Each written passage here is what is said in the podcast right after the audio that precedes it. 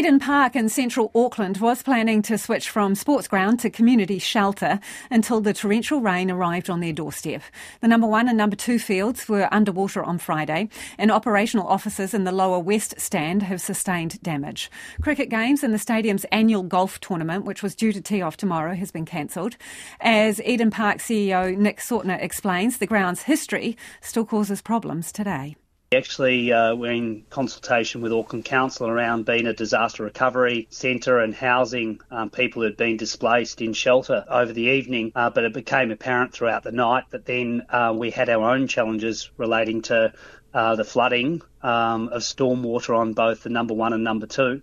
Eden Park in 1903 was a swamp, and it was drained to accommodate being a sports field. And we continue to have a number of stormwater entrance points around the facility. And obviously the infrastructure around the facility hasn't been able to cope.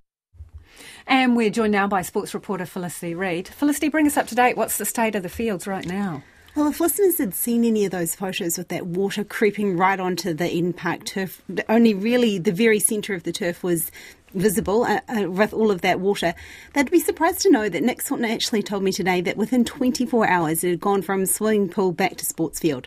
So that field was back in 2003. It was actually resurfaced and put in with drainage, which is 7 kilometres of drainage underneath that playing surface and surrounding area, which I think, if we remember, during when it's actually a sports field, it's pretty quick draining. So to have seen that, and it's obviously still in play now, to be able to have it drained straight away like that, it's those other rooms that he mentioned there, the operational offices. It's a catering office, a security office, and a turf actually like function office that have got damaged. They'll need to be cleared out, and it'll be clear in the next couple of days what happens there.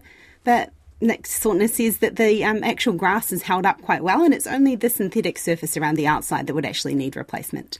So this ground is used for more than sport, right? So what impact does the damage have on future events? And one that people might be thinking about is the Ed Sheeran concert.